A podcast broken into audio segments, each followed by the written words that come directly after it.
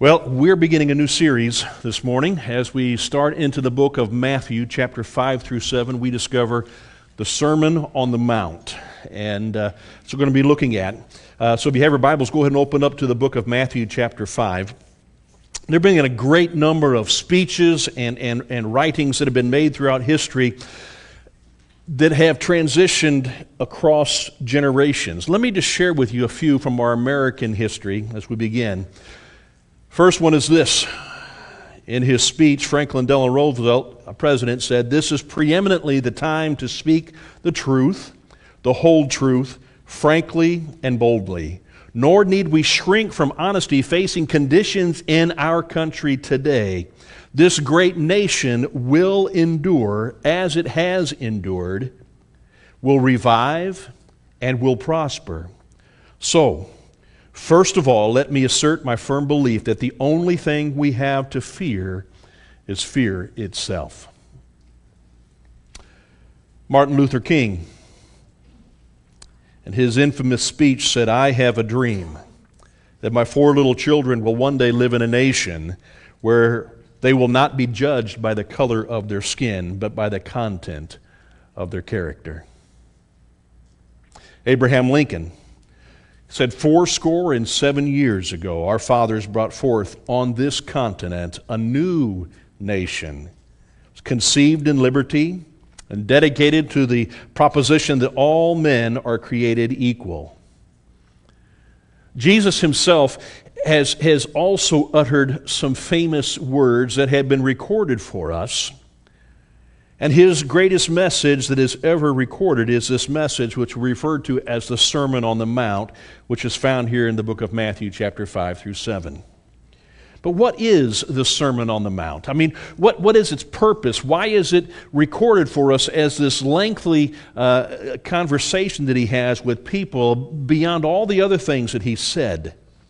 Why is it so important that the Apostle Matthew thought that it should be recorded as the largest single block of teaching from Jesus? John R.W. Stott, one of our uh, biblical scholars today in our generation, has said this The Sermon on the Mount is probably the best known part of the teaching of Jesus, though arguably it is the least understood, and certainly it is the least obeyed. It is the nearest thing to a manifesto that he ever uttered, for it is his own description of what he wanted his disciples, his followers, to be and to do. And he says, To my mind, no two words sum up this, its intention better, or indicate more clearly its challenge to the modern world than the expression Christian counterculture. And this Christian counterculture is the life of the kingdom of God, a fully human life indeed, but lived out under the divine rule. Now, Dr. James T. Fisher, he's a non Christian psychologist. In his book, A Few Buttons Missing, he said this If you were to take the sum total of all the authoritative articles ever written by the most qualified of psychologists and psychiatrists on the subject of mental health. And if you were to combine them, refine them, and, and, and cleave out of the excess verbiage, and if you were to have these unadulterated bits of pure scientific knowledge concisely expressed by the most capable of living poets, you would have an awkward and an incomplete summary of the Sermon on the Mount. That's pretty interesting from a non Christian. You see, when Jesus came, he challenged and he rejected the, the standard of life by which men throughout all history in, in every different society established in their civilizations on their own. Our earthly standards and values, they fall way too short of what God's expectations are for us. These that we're going to look at this morning, Beatitudes, they are written here at the very beginning of this Sermon on the Mount, and they reveal the attitudes of the heart which God he, he appreciates and he values, and he expects to be found in each one of his followers. As Christians, we've been taught that we're to adapt to a value system which is displayed in the mind and in the life of Jesus Christ. We are to be like him. This sermon represents Christ in a nutshell and the character in which we are to live by. Now, the values are essential for Christian life. And, and, they're not debatable, nor are they able to be compromised or even ignored.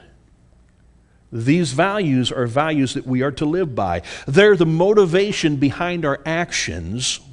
While we both they're kind of restrictive in nature, but they're also liberating in their nature because they have this set of boundaries for our behavior. And when we finally have boundaries, we can understand fully the freedom that we are given in Christ.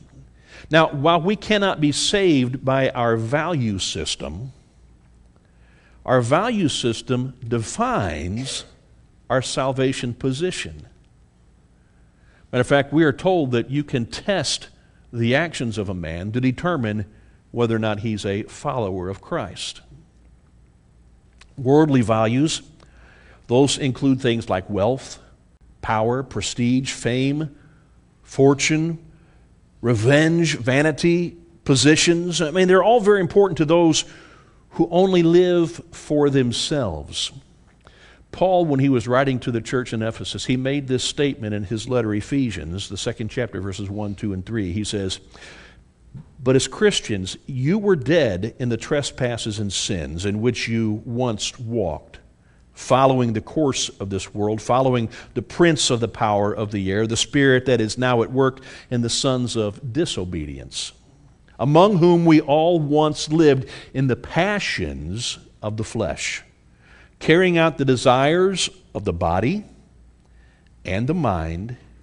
And then he says, And we were by nature children of wrath, like the rest of mankind. But there's something that has changed in us. We are no longer there because we are following Christ. We don't live as they live anymore. Christian values are quite different than those worldly values. And Christian values, they promote peace and, and, and goodwill among men in accordance with the purposes of God that He's established for us.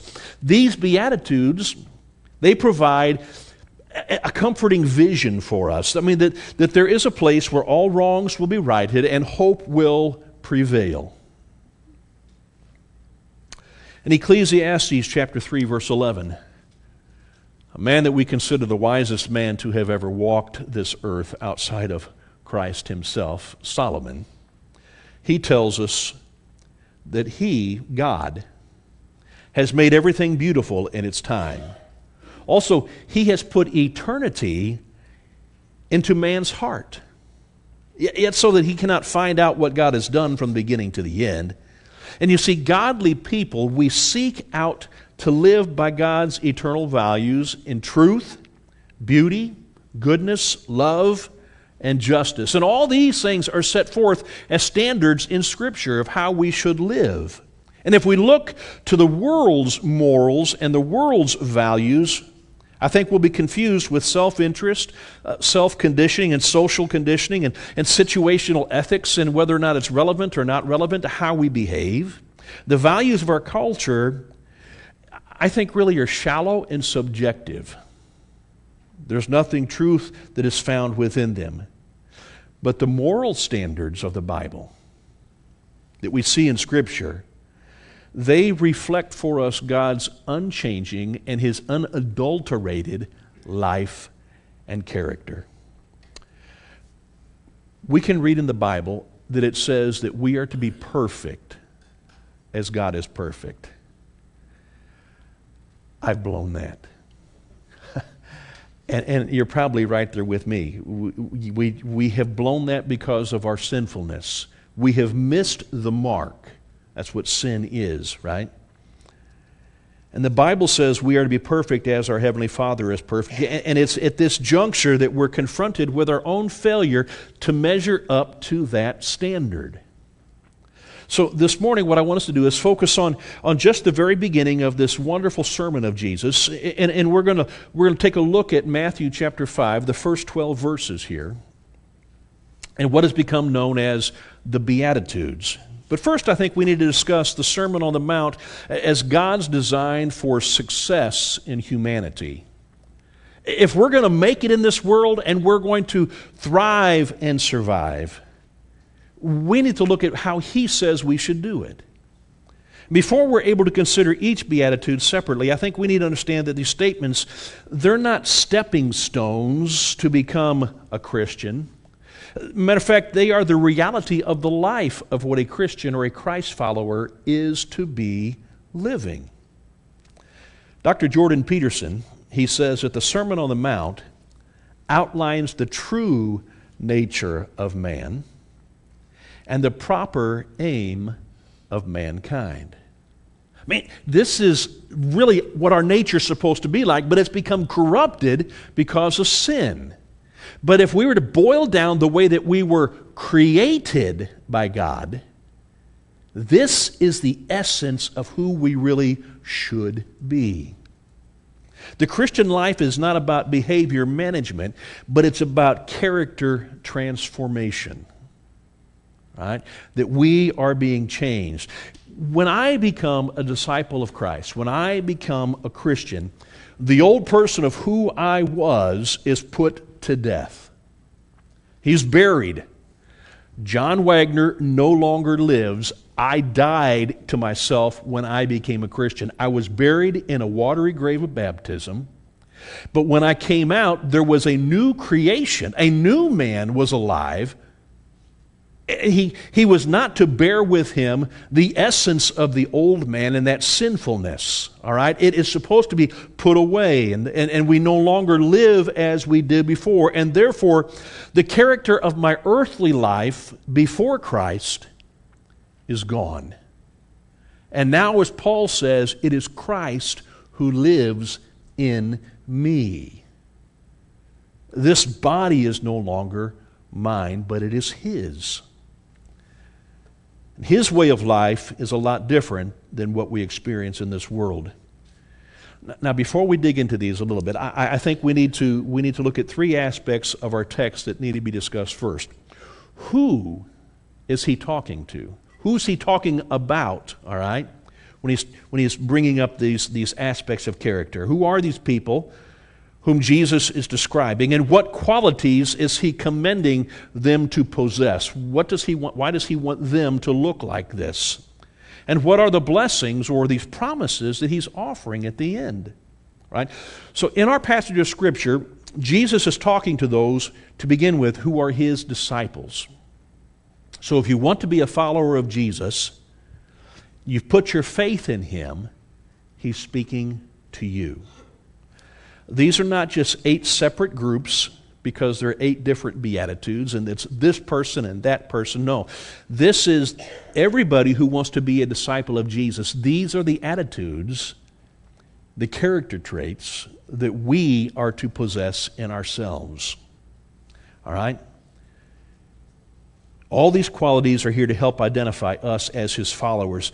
Just like the nine fruits of the Spirit that Paul will speak about in Galatians chapter 5, those are to be possessed by the Christ follower as well.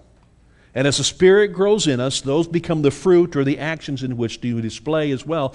These traits also are supposed to be a part of who we are. We must not understand, we must also understand these qualities of life that Jesus expecting us to possess if we're going to be his disciples. They're not meant to stand alone on their own, but they build one upon the other. And each, each beatitude has the capacity to stand on itself, but they are linked kind of progressively, one after the other. Um, as, as they are, are, are, are moving forward. Kind of like, you know, if you're building a necklace and one pearl after the other until you have a beautiful pearl necklace. These attitudes they come along together and they work well. Now, the third aspect that we see in our text is that we need to examine is this word blessed. Or some translations may say happy. All right? It's not nearly as difficult for Jesus' audience at that time to understand what he was saying, or the readers whom Matthew was writing to about this, than it is possibly for us because we lose things in translations a lot of time. All right? Our modern idea of happiness, I think, is, is diluted with versions of what makes us happy is based upon circumstances, conditions, possessions, those kinds of things.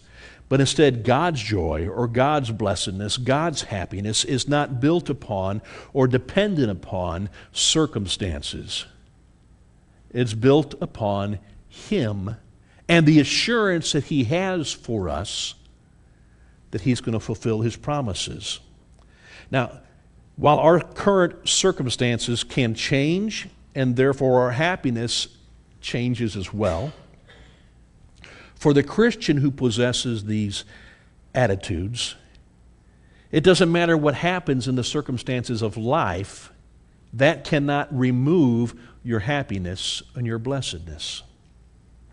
Spiritual joy and satisfaction last regardless of conditions. And to be blessed is what many of us seek. Unfortunately, what we're trying to seek it, we're looking at through our earthly blessings, uh, those things of possessions and money and power and relationships and, and, and, and pleasures. But, but when we only seek the blessings of this world, that shows our fleshly side, our carnal side of life our, corruptible, sinful mindset of mankind. And it proves that we have been deceived and we have been blinded by the things of this world that we can't see what it is to be renewed with the Spirit of God. Instead, Jesus focuses on the blessings that he bestows that the world cannot take away. Dr. Ernest M. Ligon. He's from the Department of Psychology at Union College in Schenectady, New York. In his book entitled The Psychology of Christian Personality, he tackles the Sermon on the Mount through a psychological and a psychiatric uh, position. He makes this statement. He says, The most mis- significant mistake that men have made in interpreting these verses of Jesus is to failure to note the first word in each of them happy. Now, in Ligon's discourse, as he goes through this, this book, his view is that, that the, these, these happiness, they constitute Jesus' theory of happiness. They are not so much ethical duties as a series of eight fundamental emotional attitudes that the Christian is to possess. And he says that basically, if a man reacts to his environment in the spirit of these attitudes, his life is going to be one that is happy. Because he's going to basically have discovered the basis and the formula for real mental health. In particular, according to Dr. Ligon, the sermon emphasizes the forces of faith and love. Specifically, he will say experiential or experimental faith and fatherly love. And he tells us that those two principles, he says, are indispensable for the development of strong and healthy personalities. That we, un- we need to understand what experimental faith is and what fatherly love is for us to honestly figure out how to live properly and to build us and strengthen us in our own personalities. And as we read through these Beatitudes, these blessings, we need to understand that they have both a present and a future aspect to them. And in them, we have the ability to enjoy the first fruits of, of them in our current situation, but also the full harvest of them at the end of days, the second coming of Christ. So, enough said about that get ready to roll because we don't have a whole lot of time, all right? We're going to dig through these and we're going to look at these Beatitudes and we're going to discover that in this Sermon on the Mount, we discover that Jesus' vision for what his disciples are to be like. So, this is Jesus telling us how we should live. First off, he says he was seeing a crowd. He went up on a mountain, all right? And then he sat down there and his disciples came to them, and he opened his mouth, and then he begins to teach them. The first thing he teaches them is here in verse 3 of Matthew 5 Blessed are the poor in spirit, for theirs is the kingdom of heaven. He taught his disciples to acknowledge those who lived in a spiritual poverty. He doesn't mean that the person has to be destitute or, financially broke, but poor in spirit. See that? We need to acknowledge that, that we have a helpless nature about us.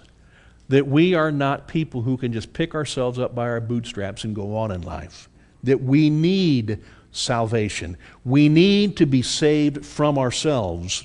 And our reliance is on our Creator to meet our every need. Now, if, if we don't acknowledge this need, then we face a life and an eternity that is separated from God. We need Him in order to have this blessing of heaven. The blessings of life and eternity come only when we have accepted Jesus Christ as our Lord and Savior. And even after we have been saved, we must acknowledge that we are still no better off than anybody else. We've not amassed something that is great and significant. We still have to see ourselves in a humble attitude. No matter what we achieve in the world, it's only by and through the grace of God. He makes us, we don't.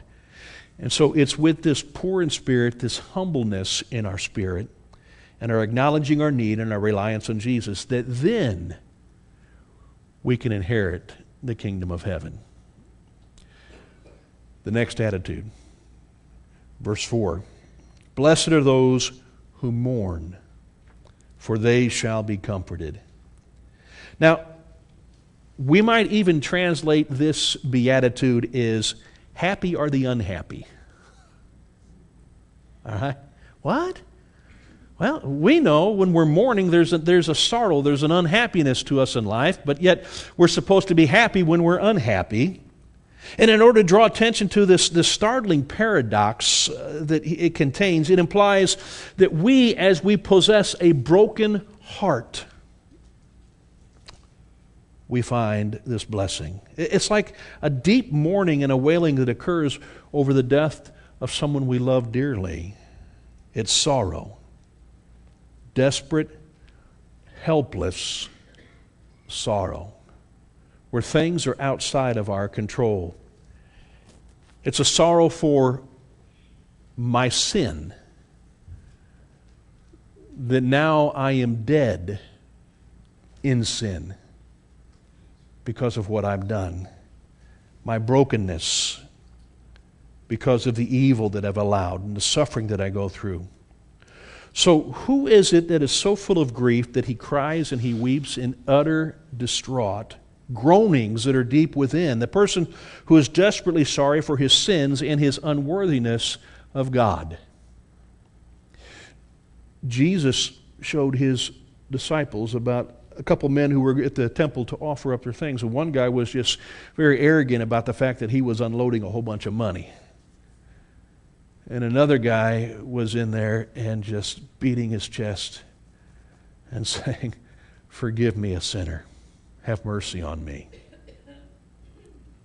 See, the person who really feels the desperate plight and the terrible sufferings, not only of his own sin, but also of, the, of other people, that they are lost and that they are dying, that person who sees the tragedies and the problems and the sinful behaviors of others, and, and they begin to mourn for their loss and for their death and their separation from Christ. It's only when we are convicted of sin and it literally breaks our heart to think of how we have hurt God and how other people are hurting God that we can humbly confess our own sins before Him and we seek His forgiveness. And when we find ourselves in this state of mourning, then and only then are we comforted. Because you don't need to be comforted if you have no mourning in life. We're comforted with the peace of Christ, with the assurance of our forgiveness, and the joy of eternity. Consolation or comfort, according even to the Old Testament, was to be a character trait of Messiah when he came. He was to be the comforter. Matter of fact, when Jesus himself was even leaving, he said, I'm not going to leave you as orphans, but I'm going to send one in my name who is going to bring you comfort. Next, we look at verse 5 and we discover, Blessed are the meek, for they shall inherit the earth. Now, meekness does not equal or mean weakness, all right? But it's, it's strength and power under control. We're to be strong, but we're also supposed to be tender and, and, and humble with a teachable spirit. It's not being spineless or, or cowering simpleton. Rather, it is a man who is extremely strong and confident in what he can do, yet he is humble and tender and gentle. I remember the first time as, as, as, a, as a man that I actually held a baby. Most of the time of my life, I avoided them, right? And, and, and they, they seem breakable. And you don't know how to, to, to do anything with them, so you kind of just going to sit there like this. Okay, now what? Because you're afraid if you move them, you might do something, all right? That is the aspect of meekness. While you could wad your baby up, you know, you don't. You're gentle, you're tender. It's the strength of a grown man who is gently taking care of something. Jesus even identifies himself in this manner. In Matthew chapter 11, verse 29, Jesus says, Take my yoke upon you and, and learn from me, for I am gentle and lowly in heart, and, and you will find rest for your souls. Now, that word gentle here, that is the exact same word that we translate in our Matthew chapter 5 as meek. All right? And it carries with it this idea of being humble. A humble spirit leads to inheriting the earth. And we might expect just the opposite. I mean, one would think that the meek people just get nowhere because everybody ignores them and walks over them or tramples them on their feet. But the spiritual condition which we enter into in our inheritance in Christ is not by might, but by meekness. And those who are meek, they're comfortable with themselves and where, where God has placed them in life. They know that they are Christians and, and they are strong and confident in what God has done in and through them. But they understand it is only by God's grace keeping them gentle and humble. The reward for our meekness may not seem like we rule the earth, but there is a new heaven and a new earth that God is preparing for us. And they govern it, it's theirs. We move to verse 6 and we discover in Matthew 5 Blessed are those who hunger and thirst for righteousness, for they shall be satisfied.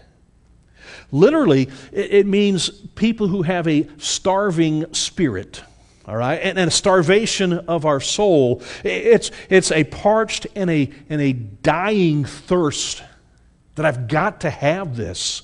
And so we can say that it is a starving spirit and a parched soul that craves righteousness but there's something more. It's not just that they, they want to do things that are right and righteous. They want all righteousness the fullness of righteousness the true believer is starved and parched for the righteousness that is only given by Christ.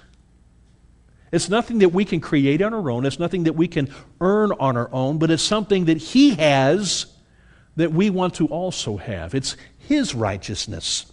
And as Christians, we should crave a life that is filled with the righteousness of Christ emitting from us. These people not only want to be righteous, but they also want to then, because of the righteousness in them, to do righteous things. Now, I know that at times we may only want bits and pieces of righteousness for the moment, just so that we can look good, to be satisfied for, for that moment, and it gives us a, a sense of false security. We're never really full. We can't just believe in Jesus we have to live like Jesus. Remember, I told you earlier that, that as a Christian, you die to yourself. You are no longer to live as you, you are to live as Christ. I mean, that's what it means to become a Christian. You don't add him to your life. Too many people do that. They say, Yeah, I, I want to believe in God, so I'm going to I'm going to put him in this pocket, and when I need him, I will reach in deep down and pull him out, and then I can use him for my advantage. That's not it. He's not an addition to your life, He is your life. His righteousness, then, is what we are supposed to have invested so much in that it lives through us.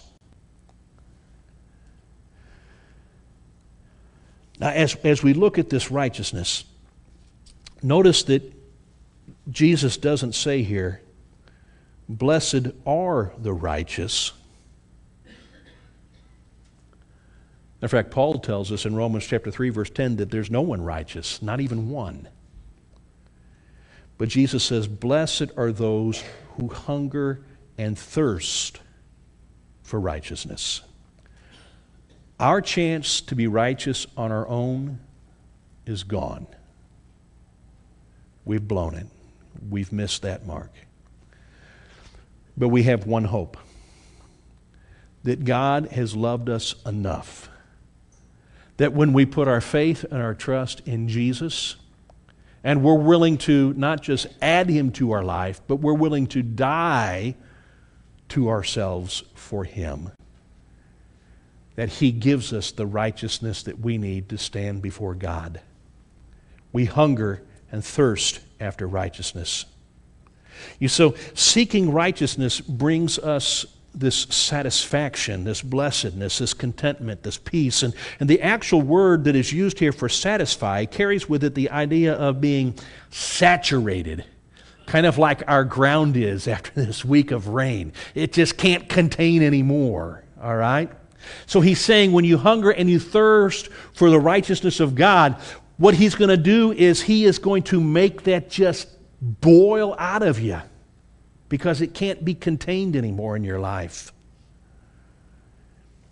Matthew 7, he says, Blessed are the merciful, for they shall receive mercy.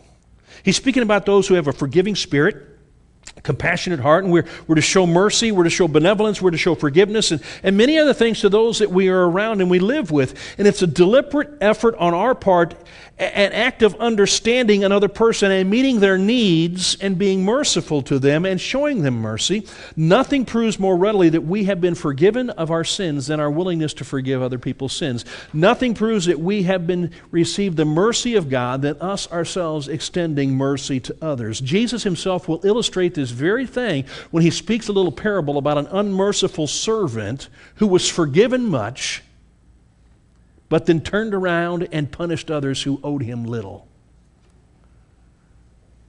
He then flies in the face of the Pharisees about this aspect of mercy and forgiveness when he tells another parable about a good Samaritan who stopped by on this road from Jerusalem to Jericho and he helped a man who had been beaten. We are to not only receive the mercy of God, but how then we relate to other people, we have to be merciful as well. Matthew 5 8. Blessed are the pure in heart, for they shall see God. To have a, a pure heart, a clean heart, an unsoiled heart, unpolluted, unmixed, un- un- un- and, cleansed, purged, forgiven, and holy, to have a single pers- purpose to be like Christ. That is what God glorifies in. And it does not mean that we are perfect, because we know that we aren't perfect. But it means to have pure motives behind the things that we are doing because we're trying to live like Christ. It's immediately obvious that the words he speaks to have pure in heart indicate the kind of purity that Jesus is alluding to, this aspect of being pure in spirit. Now we have pure in heart. A pure heart is descriptive of, of one's innermost motivations of life. And these people are blessed with the ability to see God because of their loyalty to Him. and their absolute integrity. And if we want to stand before God, our hearts must be pure. Even in the Old Testament, there was a precedent that was established there. You'll see it over and over again in the book of Psalms. It was recognized that no one could, could even ascend the hill of the Lord or could stand in the holy place unless he had clean hands and a pure heart. The emphasis really is on the inward aspect of the individual, not necessarily the outward cleanliness. The Pharisees in Jesus' day, whom he spoke to often, they had a problem with this purity in heart, this inner innocence. Matter of fact, Jesus would call them whitewashed tombs. Man, you look really pretty on the outside, but inside your heart and in your character, you're rotting away. You're dead. You're diseased. God told Samuel as he was to anoint David king over Israel.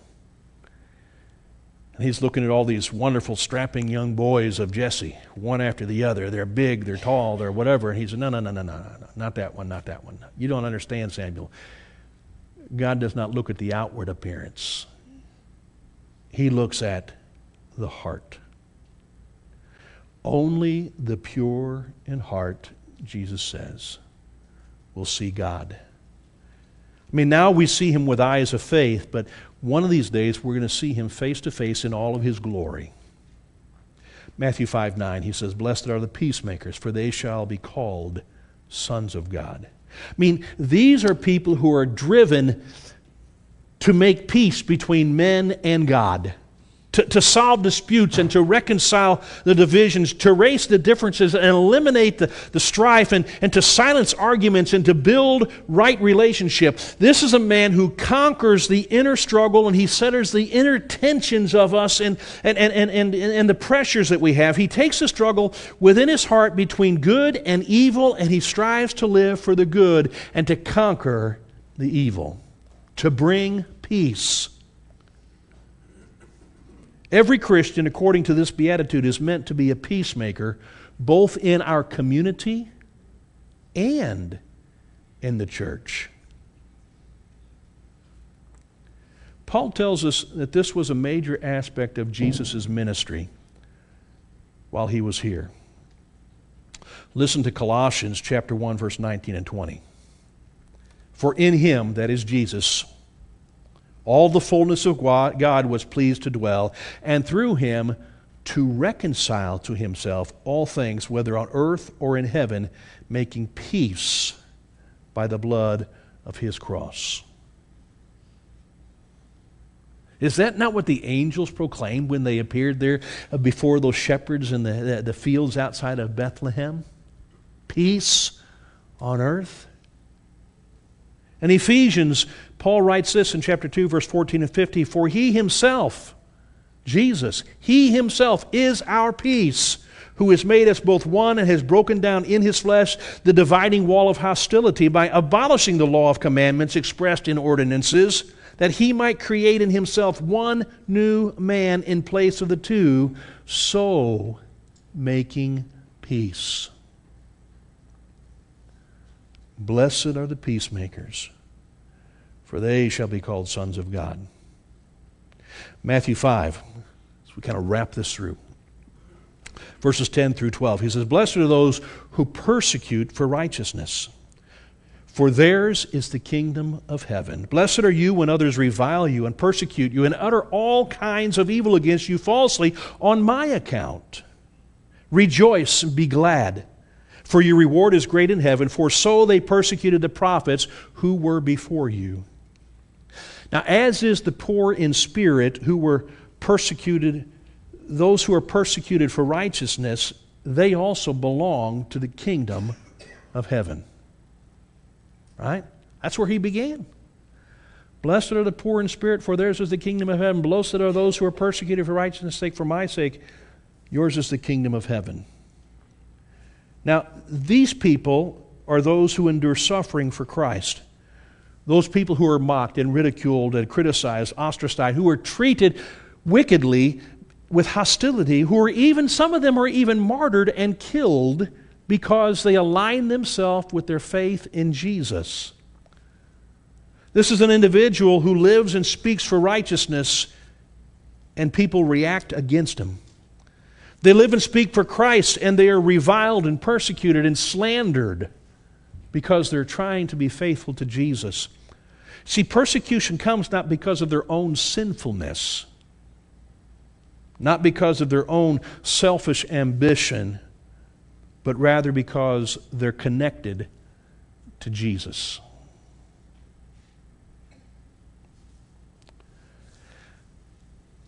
If you're a Christian, if you had decided that you're going to follow Jesus, I need you to hear me. You will be persecuted. Now, that doesn't mean that you will be killed for your faith. But there is going to be a point in your life where others who are not in Christ are going to look at you because of your faith, and they're going to look at you with disdain and hatred. And they are going to go against you. You see, if Christ suffered persecution, then if we have become like him and we allow him and his spirit to live in us, we will suffer too. And it's simply because of this. Our sinful world does not know God or Christ. I mean, our girls just told us they, they went to Poland and they met quite a few people who have never heard about Jesus. There is a world who doesn't know him. Christian persecution continues even today all around our world. Now, from the EstherProject.com, I pulled these statistics this week. There are 322 Christians who are killed for their faith each month in our year, in our world. Did you catch that? Monthly, at least the average is 322 Christians are killed because they believe in Jesus. 214 churches or church properties are destroyed in our world each month because they're connected to Christ. 722 acts of violence. Now, that, that may be displayed either in they're being beat, they are abducted, they are raped, they are arrested, or they are forced in, in marriages that are outside their faith. Every month around our world, this is taking place. Matter of fact, there are more than 60 countries where their governments persecute or allow the persecution of Christians to take place freely. The top 10 countries in our generation right now where Christian persecution is taking place? The next slide, please. North Korea, Somalia, Afghanistan, Pakistan, Sudan, Syria, Iraq, Iran, Yemen, Eritrea. And the list can go on and on and on. You know what? That's where the gospel of Christ needs to go, and it needs to make a difference, and it needs to change the hearts of those people. Yet, in spite of all the persecution that is taking place all around our world, Christians are the most blessed people on earth. The Beatitudes, they paint a, a, complete portrait of the disciple of Christ. First, they show him on his knees before God, acknowledging his own spiritual poverty, that he's poor in spirit, and that he is mourning over it. And it makes him meek and gentle in all of his relationship, since honesty compels him to allow others to think of him as they want to think of him, because he confesses his own sinfulness to God. Yet he is far from acquiescing to his sinfulness. For he hungers and he thirsts after righteousness, longing to grow in peace and the grace and the goodness of God.